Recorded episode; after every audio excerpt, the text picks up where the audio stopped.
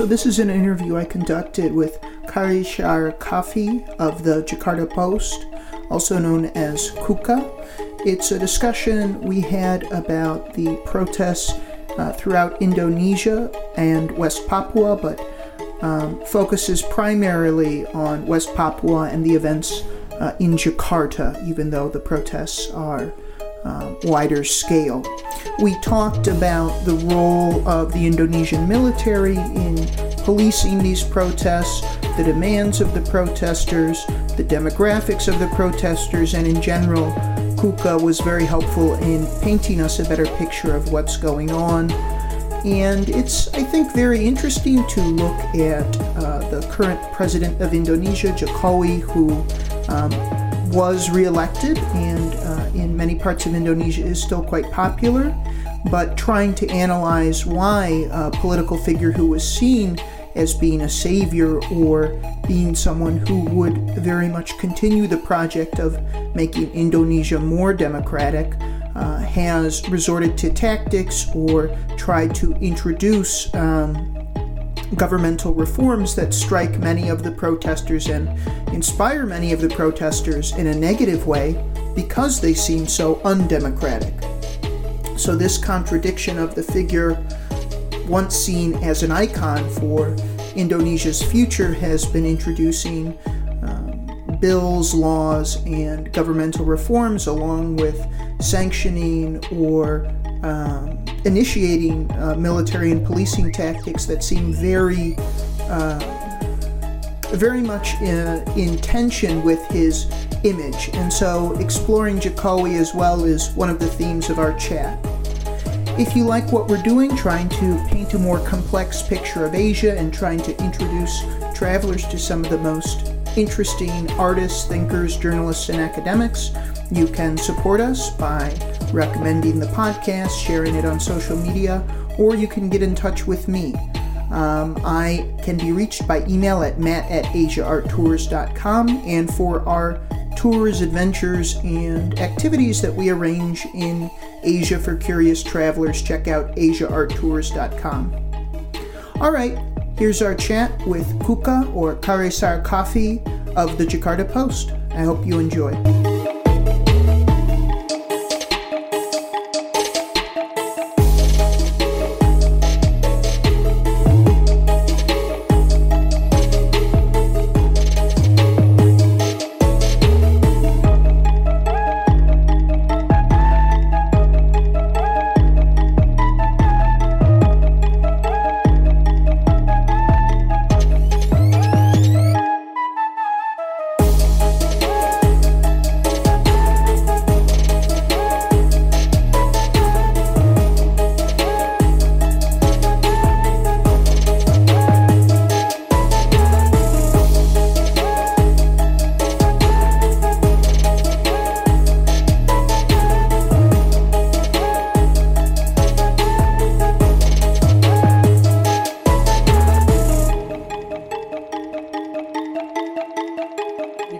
But you can. Uh, my full name is Kharishar Kahfi. I'm a reporter with the Jakarta Post. I am a reporter at the national desk covering most uh, national issues. So let's center West Papua. I, we don't need the full historical rundown. I think we have uh, here. We've done two good interviews about that with your colleague Karina and also with uh, Benny Wenda's office. But you had mentioned uh, the protests are slowing down. So what what's going on currently in West Papua, and then we're going to turn our attention to Jakarta.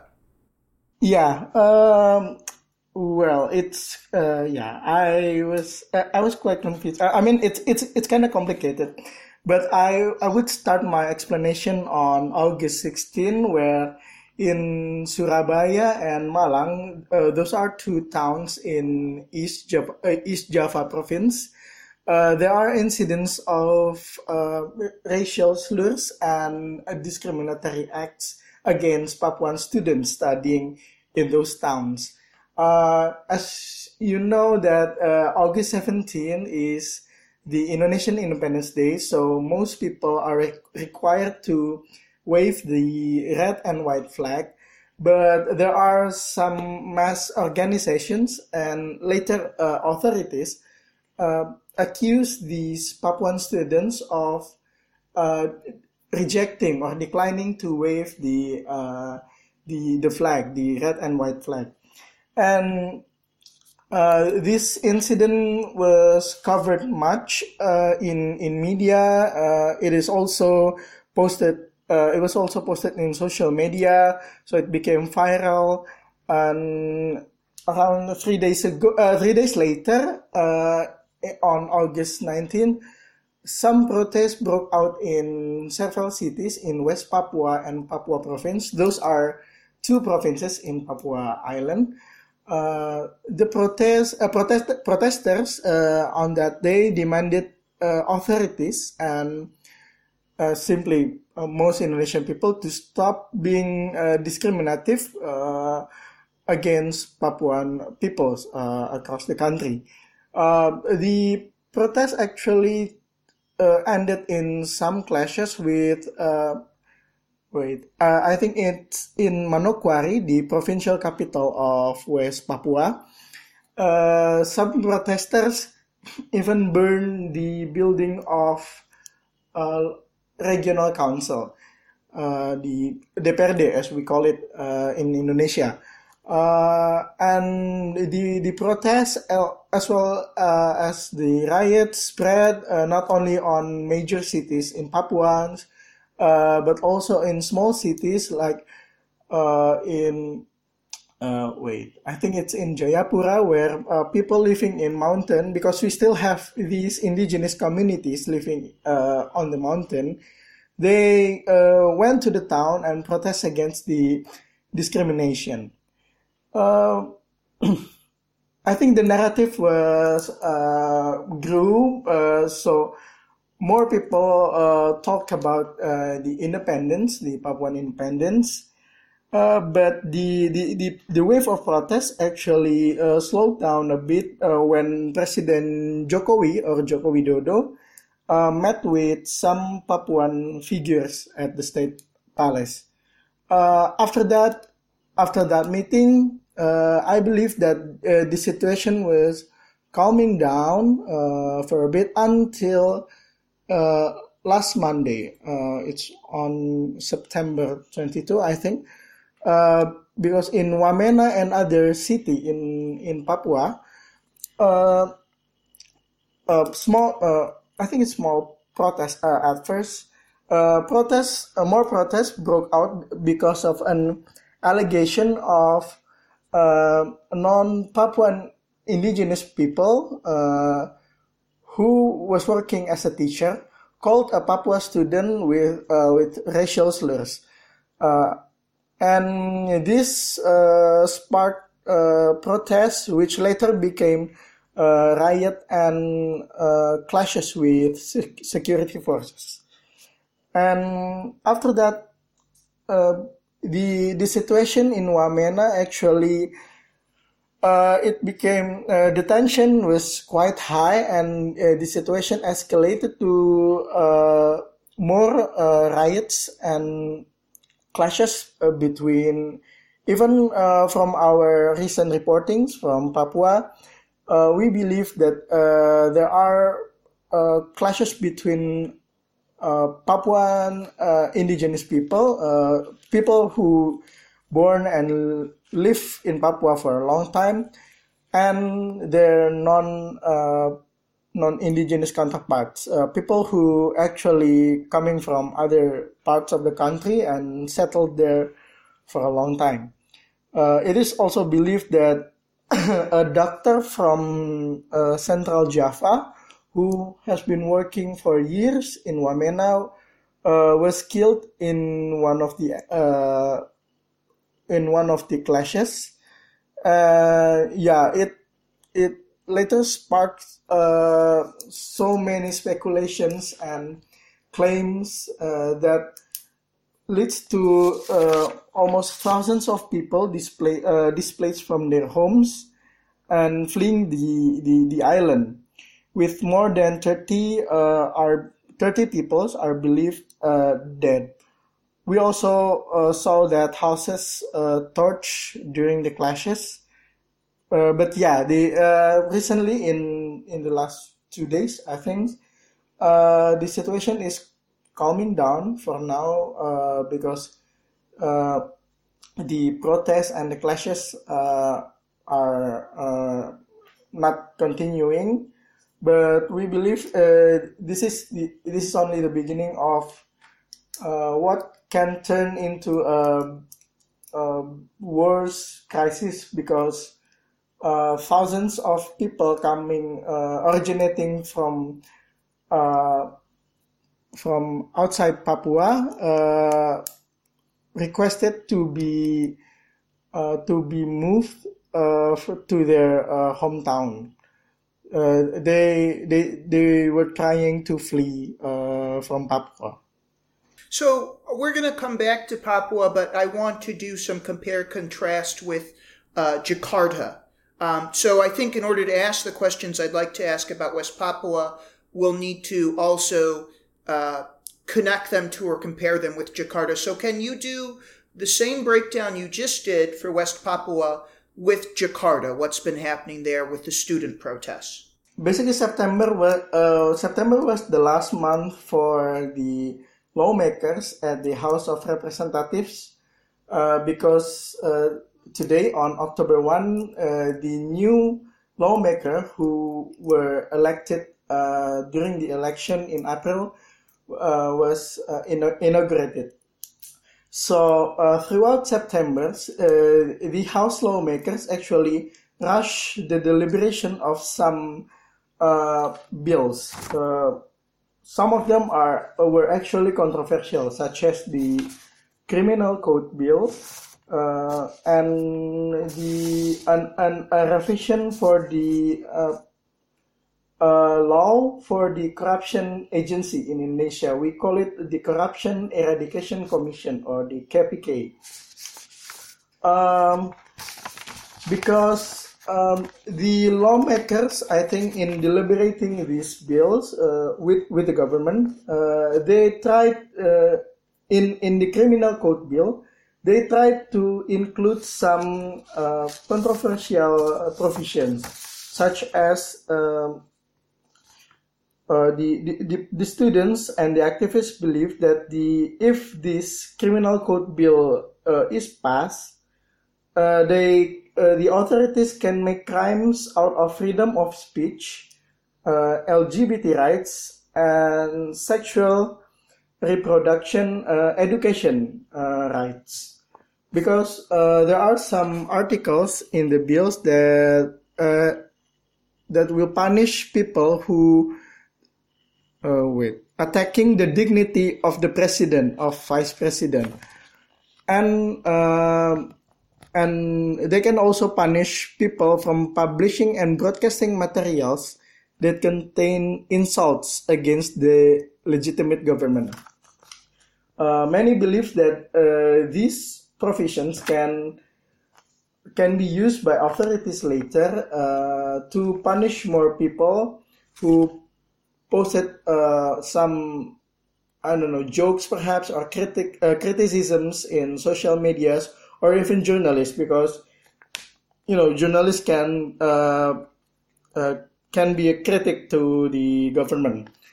Uh, so and for the KPK uh, law, uh, the House actually passed a revision to this law after a speedy deliberation of only two weeks. the revision is believed to strip the corruption agency uh, authority uh, strip the uh, corruption agency of its independence because uh, the revision will mandate uh, the establishment of a supervi- supervisory body uh, and the con- and the agency itself will be turned into a government agency because the KPK until now they uh, act as an independent body.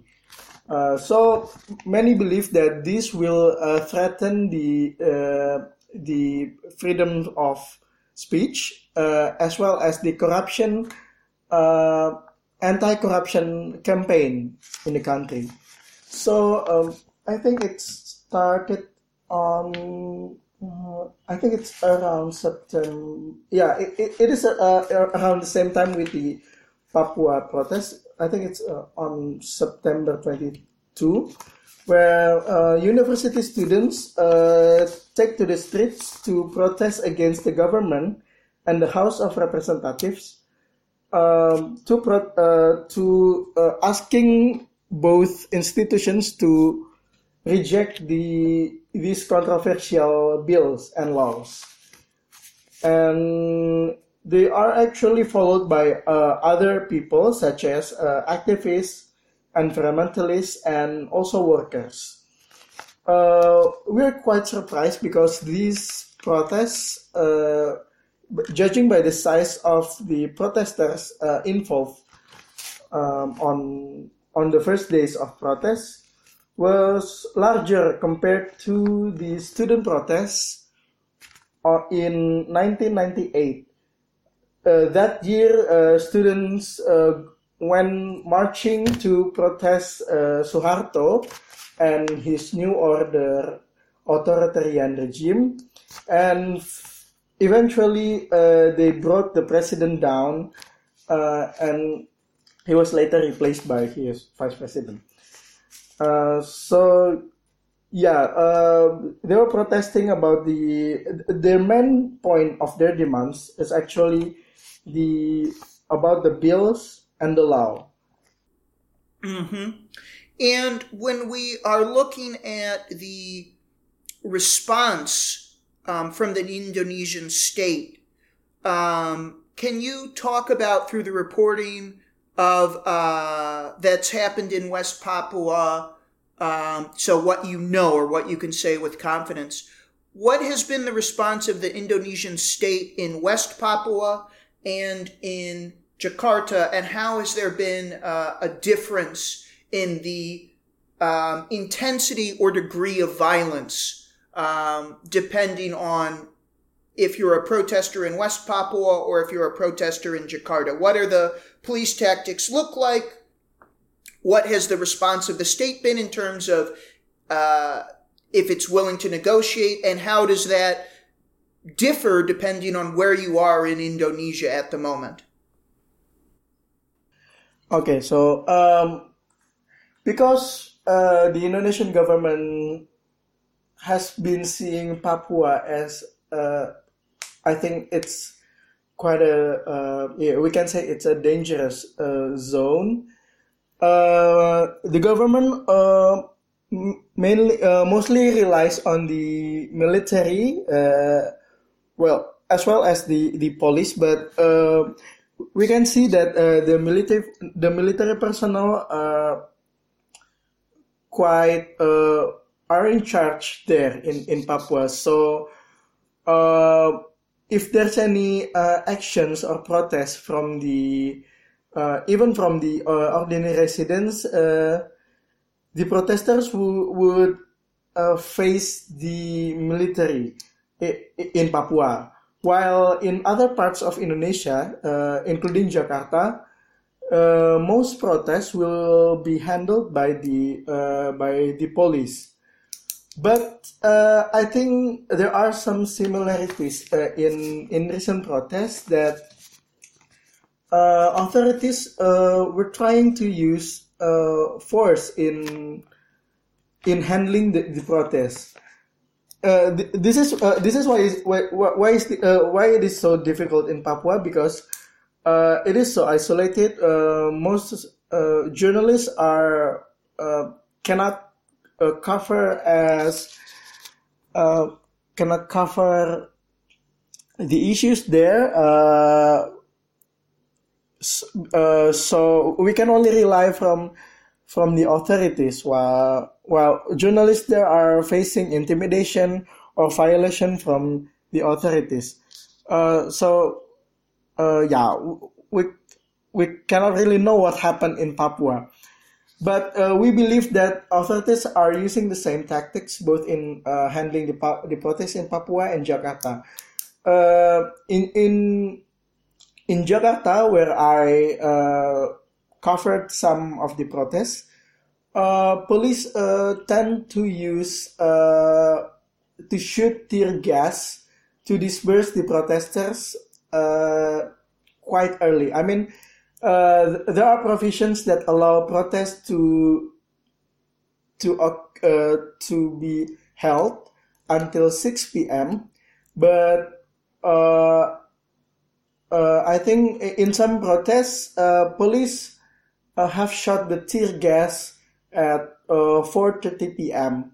So yeah, maybe they're just being reactive to to the protesters who well, well I don't know. Uh, this we believe that the student protesters uh, were only there uh, in the on the streets to voice their demands, but uh, there are uh, unidentified people or parties who came uh, among the protesters and start doing the provocation. I mean, by throwing rocks or plastic bottles. So maybe that's uh, that's what triggered the police to use such uh, excessive uh, force towards the protesters. My understanding, and you can correct me if I'm wrong, is it's being yet led oftentimes by young people what are sort of their what would be some of the the triggers uh, of dissatisfaction that would lead a lot of young people to go out into the streets are there cultural points of dissatisfaction so they feel that uh, with Jokowi's sort of more uh, push towards uh, Islamization that that is driving some protesters are there contradictory cultural points of tension where they feel he's not being Islamic enough? Are there economic incentives where for young Indonesians they feel that within the current structure of Indonesia's economy, they don't have um, a place where they can make enough money to support themselves? Are there feminist aspects of the protests where they feel the bills that are being passed do not represent women's rights? Are there uh, just general dissatisfaction that that they don't really understand the government that currently controls Indonesia. What are some of the issues that would drive young people to go out in the street in the first place that um, you would need to understand uh, when covering these protests? Yeah, uh, when first uh, when first hearing about these protests, we were also surprised that uh, most of the protesters, uh, especially the students, are mostly uh, what we call uh, Generation Z, or those who uh, were born after 1998. Uh, it was it means they, they were born after the uh, large student protest uh, who topples the uh, Suharto's administration of New Order. So on on why why these young people take to the street uh, we believe that um, uh, yeah, uh, we have yet to find the, the exact answer. I think their, their motivations are varied, but uh, the trigger was uh, the campaign on social medias because some activists, uh, the focus one with more with many followers, have been campaigning these issues uh, for uh, for since a long time uh, ago uh, in social media. They they campaign uh, through Twitter to uh, Instagram that the freedom, the, the people's freedom are threatened by these bills, as well as the by the parliament's reluctance to pass the actually necessary bills. Uh, they, uh, I think they use creative ways to reach these young peoples. So uh, when when they really uh, needs uh, need uh, supports in doing this protest, yeah, they they really got it. but because when I talked to some of these university students, during the protest. Uh, they said that uh, yeah, uh, apa uh, they uh, they know uh, they knew about the issues from the social media. So, uh, so I think, oh, but I, I don't uh, I don't really believe that.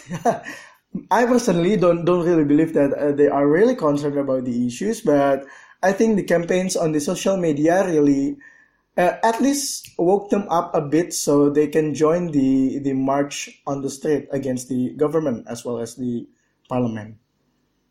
So on that, I mean, I think what you're trying to be diplomatic about, and I think is fair with a lot of protests, is that they're almost these cultural events that you see people doing it and you can't maybe articulate um, clearly why you want to protest. It's just sort of a general dissatisfaction or a general sense of if people who are in your social groups are participating, this is something important.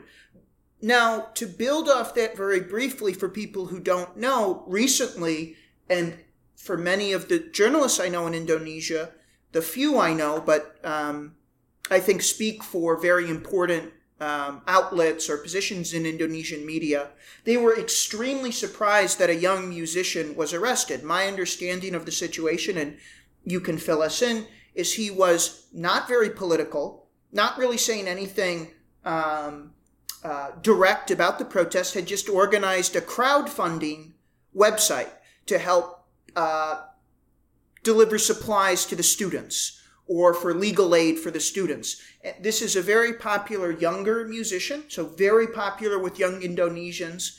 He was arrested and released, but it was shocking is how it registered on, on the social media accounts I saw on Twitter and with the reactions of Indonesian journalists I knew. So, could you talk a bit about this musician, why his case was so shocking, and maybe any other insights it offers into what young Indonesians are thinking?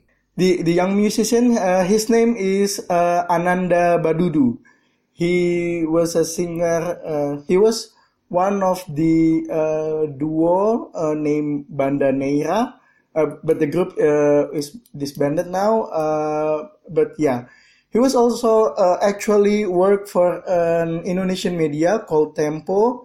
Uh, he was a journalist, uh, but right now he's he's a a, a musician. Um, but yeah, he he he started this crowdfunding to support the student protests against the controversial bills, and his arrest was shocking because just a day earlier, uh, President Jokowi promised that uh, he would.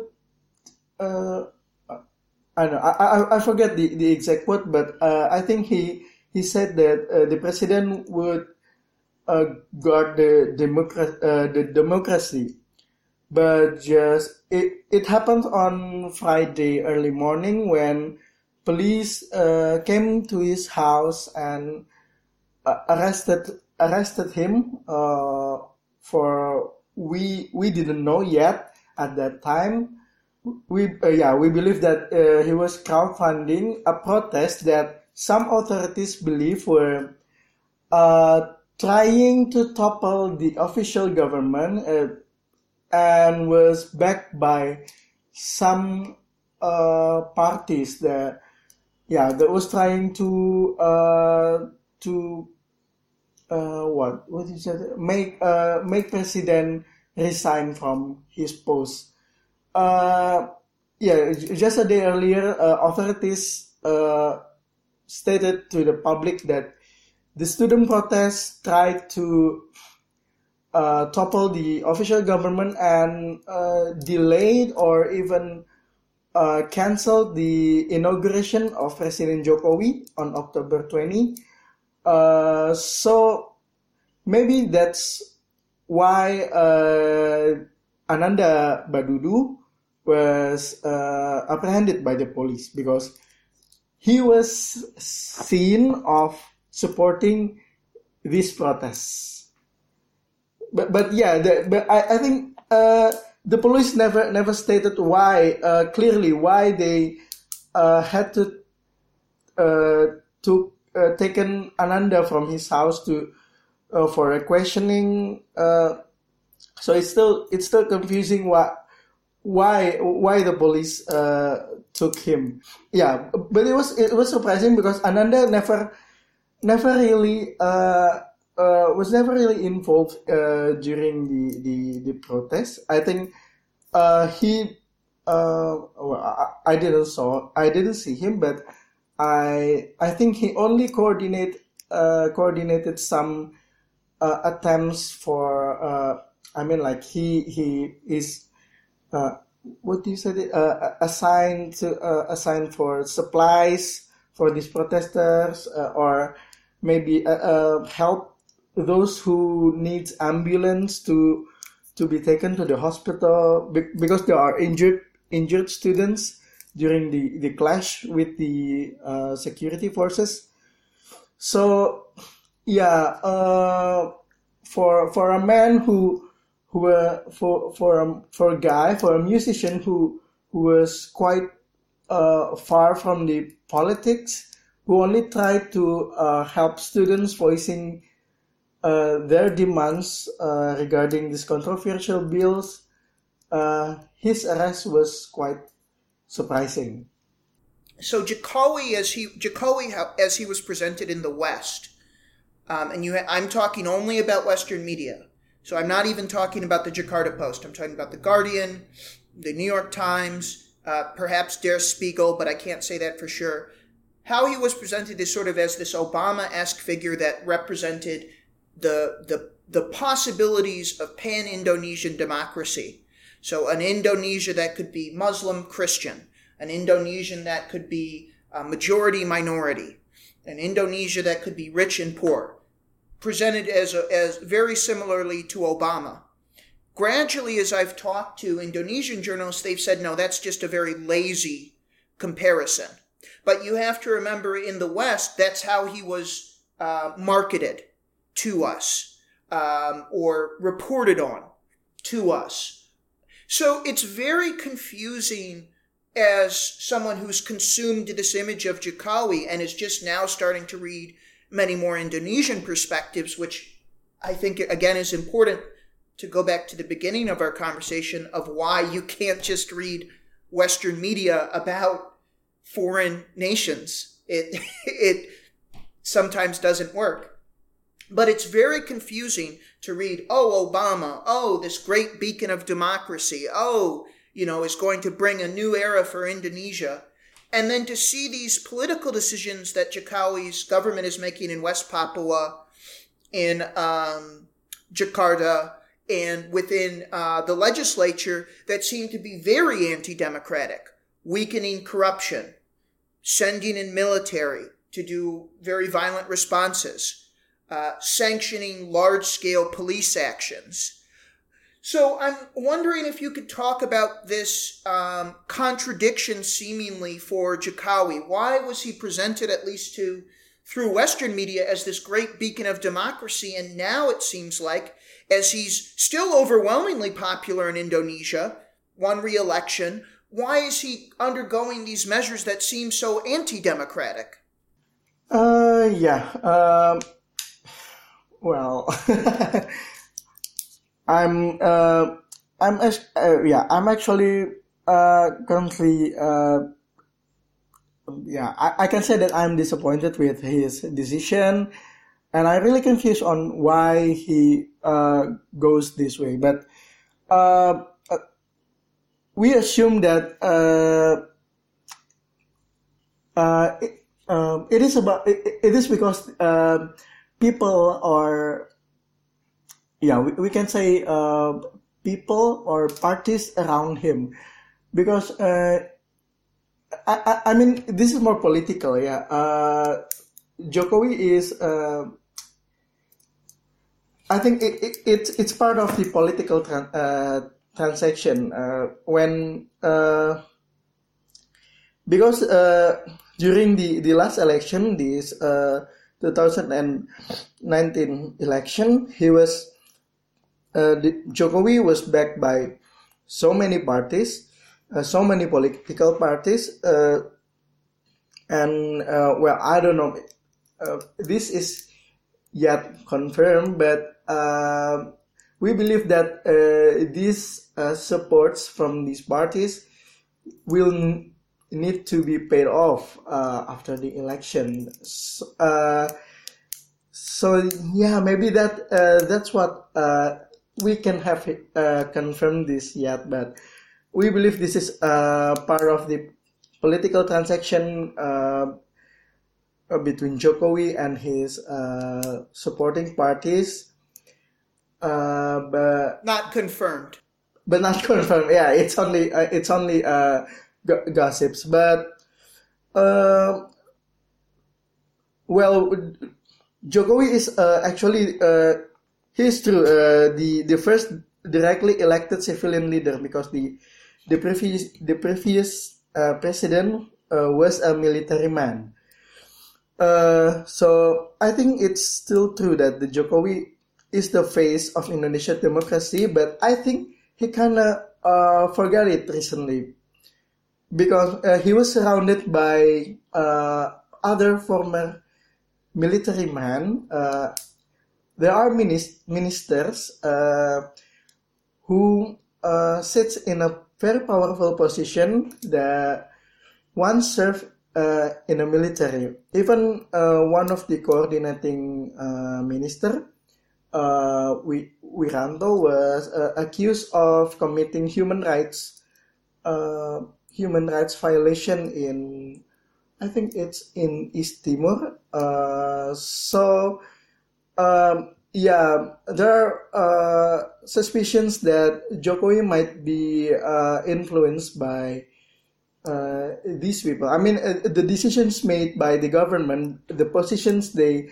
uh, they uh, they were uh, they are in today, including by doing the military actions in Papua, is based on is influenced by these people once serve once serve in military. Uh, yeah, um, uh, maybe that. Uh, yeah, I think Jokowi uh, is facing uh, a lot of pressure uh, from from the outside, uh, from especially from political parties too. Uh, so he cannot really uh, make bold decision uh, to solve. Uh, I mean, once uh, in his uh, prior to his first presidential term, he promised to uh, solve human rights uh, cases, but we we haven't seen any progress on those cases because we believe the, the, the, political influence of people allegedly involved in uh, human rights case was just too, too strong uh, to be to in, uh, to be uh, too strong and stronger uh, than it influenced uh, Jokowi's decision in in every issues, including the human rights. Um, it was shocking for me, for example, to discover how much property billionaires in Hong Kong control.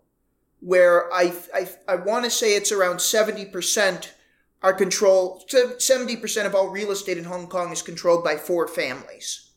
Um, there are these huge interconnected business interests of manufacturing to retail to property to energy um, in Hong Kong. I'm wondering for when you're talking about corruption in Indonesia, what does Indonesian business look like? Is it something where the Indonesian government has very strong regulations about capital, making money, separating government from business? Or does Indonesia face a situation that might be similar to uh, a Hong Kong or a US, where there are very powerful business interests who have very close links to the government and the military? Yeah, well, I think it's more to the second one. Yeah, uh, that uh, some, uh, yeah, it, it's uh, yeah quite uh, we have this oligarchy too uh, in in Indonesia, because when we talk about this is the, the history on this is uh, it it has started since the new order of uh, Suharto regime, but yeah, uh, some military people are controlling. Uh, they they do business uh, other than uh, their jobs in the military, like uh, for example. Uh, yeah, I, I think it, it is safe to say this. Uh, the the the presidential contender uh, Jokowi's rival in the in the election uh, Prabowo Subianto Pak Prabowo uh, he has this business of uh, oil palm plantation I think or or any other uh, forestry or plantation business uh, in in in several parts of Indonesia it is it it, it also uh, it is also the same with uh, former military man uh, around Jokowi who is serving in in, in the cabinet now. Uh, there is uh, uh, yeah, there is Pak Luhut uh, Luhut Binsar Panjaitan. He is a coordinating minister for maritime affairs. He owns a company. Well, owns a company or some uh, share of it, uh, who uh, which runs uh, the company runs on uh, coal mining, and yeah, major business in in, in Indonesia, especially the uh, plantations of forestry and forestry and mining. in Indonesia, the big ones are controlled by so few people. Uh, that's what you call oligarchy is, right? Uh, and these people are sits on on the government on on the minister position uh, ministry on ministry or serving some uh, other high ranking positions on the military or uh, or other agencies who control the how the business run how the even uh, how the government runs. So, yeah, uh, it is it, it is quite a complicated and tangling issues, yeah, about about this oligarchy. Dia, who I talked to, who runs Jakarta Feminist and has been an outspoken feminist in Indonesia, uh, has been very adamant, as have other uh, uh, women and men, that this these protests are not about sex, that uh, in numerous Western media outlets, I think particularly in Australia, where Australia has this very toxic relationship with Indonesia because of its mining interests, but also its tourism interests, because a huge amount of money is made through Bali and presenting Bali internationally, but especially to the Australian market as this place where you can go and have sex, where you can go and get drunk, you can party. And so, in some Australian media outlets uh, and other Western media outlets, they've tried to say, oh, this is about sex because there's um, uh, laws that, to, to simply put, try to govern um, LGBTQ or that comment on sex outside of marriage for Indonesians uh, for Indonesian citizens, not for tourists.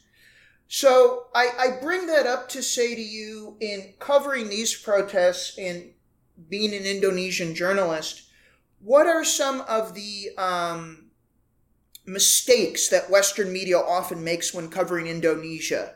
These historical questions we've talked about of you have to know that military and business often work together in Indonesia or in covering West Papua, having to know that the decision of West Papua to become part of Indonesia is very contested. This this uh, coverage of the protests in Jakarta, which, as you said, cover corruption, cover fears about democracy, cover um, general dissatisfaction, I think is how you put it. But there are these um, interest groups online who will say that it's about certain specific things. Why do you think when it comes to Western media, we'll get these very complicated discussions simplified into sex, sex ban. And why do you think in Western media they've done such a poor job in covering um, something like West Papua? I, I just, I guess, want to get your general thoughts on anything you think Western media has done well or things that you would try to, as a teacher or as someone who has had to, um, who, who has the lived experience of doing journalism in Indonesia that you think Western media could really improve upon as it covers these protests? Yeah, I was also infuriated by uh, those Western media headlines saying that the students take to the street to protest against uh, what non non marital sexual bill. It is actually more more than that, yeah, uh, because the criminal code uh, threatens the again this freedom of speech and LGBT rights, for example, and even the homelessness because uh, if if it is passed, uh, it can punish homeless uh, to pay some uh, one million uh, one million rupiah fines. Well, they are actually poor and doesn't have that mon- much money. But the point is, yeah, the I think uh, those Western medias can. Uh, yeah, I I understand that uh, they have their their their bias uh, in covering Indonesia. That uh, maybe maybe those uh, waves of Islamization recently have put our country in a more um, well, well, well, just the I I just want to say that maybe the media wants to uh, to put Indonesia that uh, that we are becoming more uh, Islamic, becoming more conservative, uh, but it actually more than that. I mean, we, we, we fight a bigger issue here. Uh, we, we fight bigger issues about about freedom. Uh, so I think they should uh, spend more time to understand uh, more context and probably uh, understand more about uh, of our issues here. I mean, for 32 years we are we were ruled by this authoritarian government. So when in when Suharto resigned in 1998, we really celebrated it uh, as uh, I don't know. I personally call it the the second uh, independence for the Indonesian people because we finally have our freedom again, a freedom of press, of speech. Uh, we we we did not we did not need to be scared of being uh, abducted for our crit- uh, criticisms against the governments.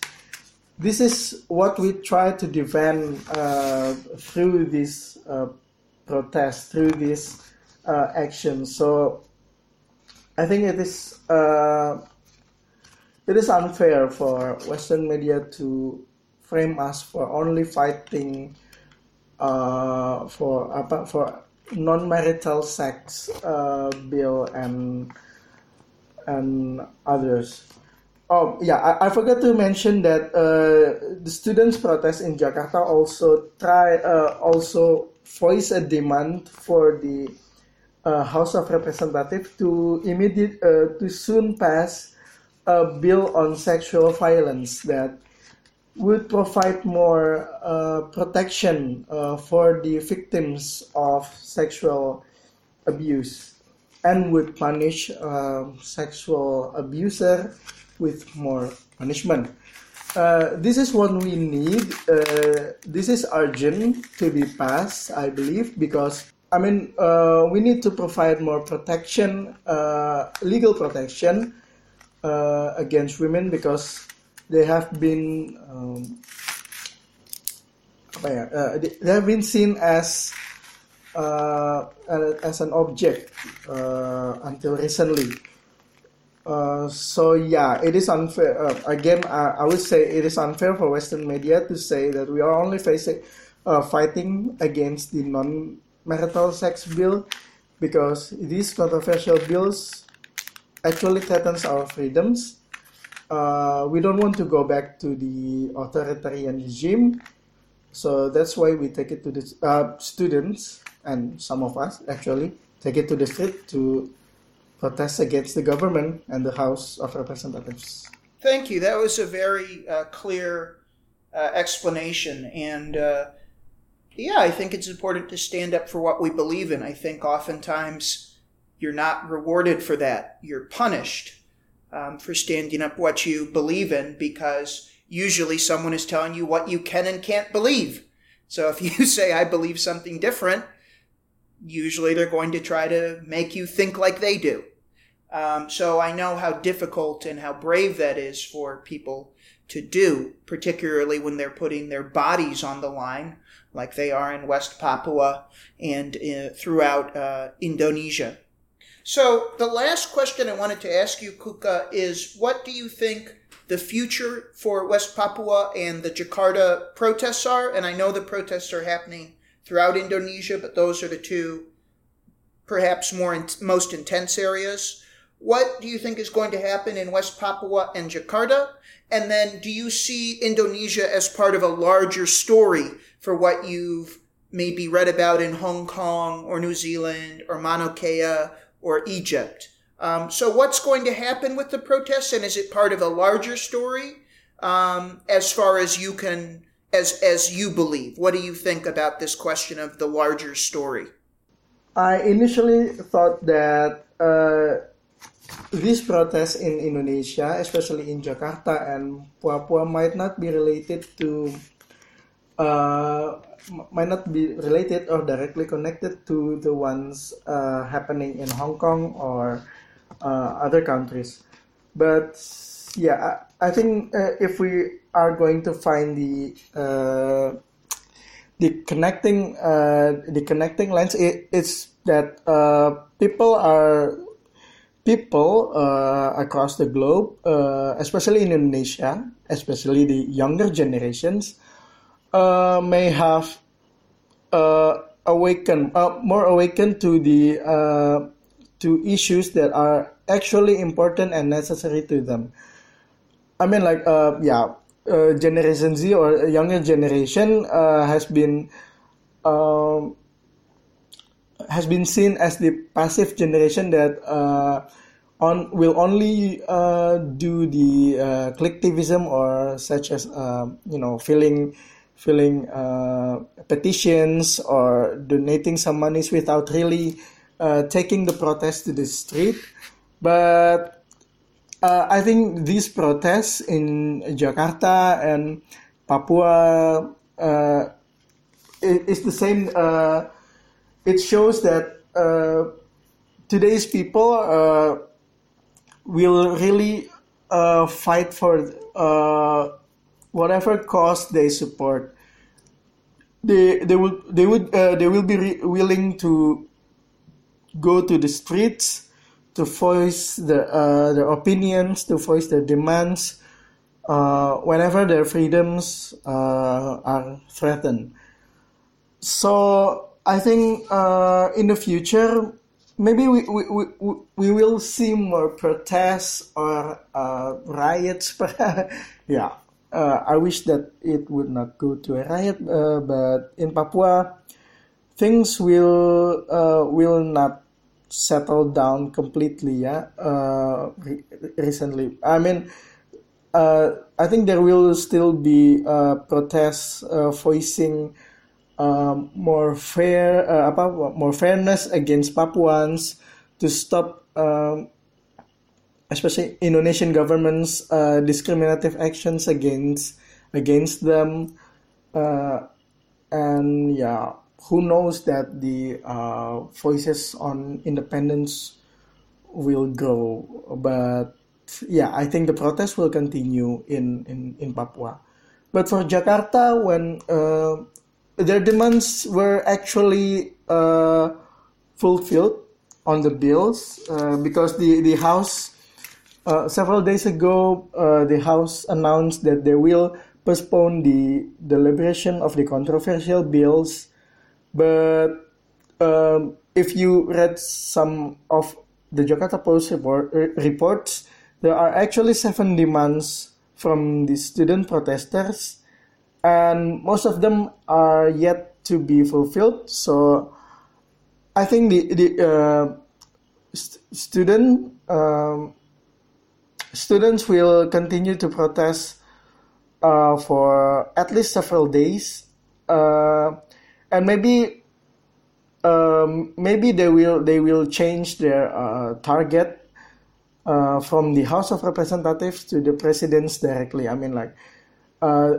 they have been doing it in front of the parliamentary complex uh, compound, but I think they will they will if if the uh, the House won't uh, won't accept them for discussion or for, for for a dialogue, maybe they will move to they will change to uh, uh, the target, so they will protest against the president directly. Uh, but, but, but yeah, uh, we, we should see where where this uh, where where this will go on.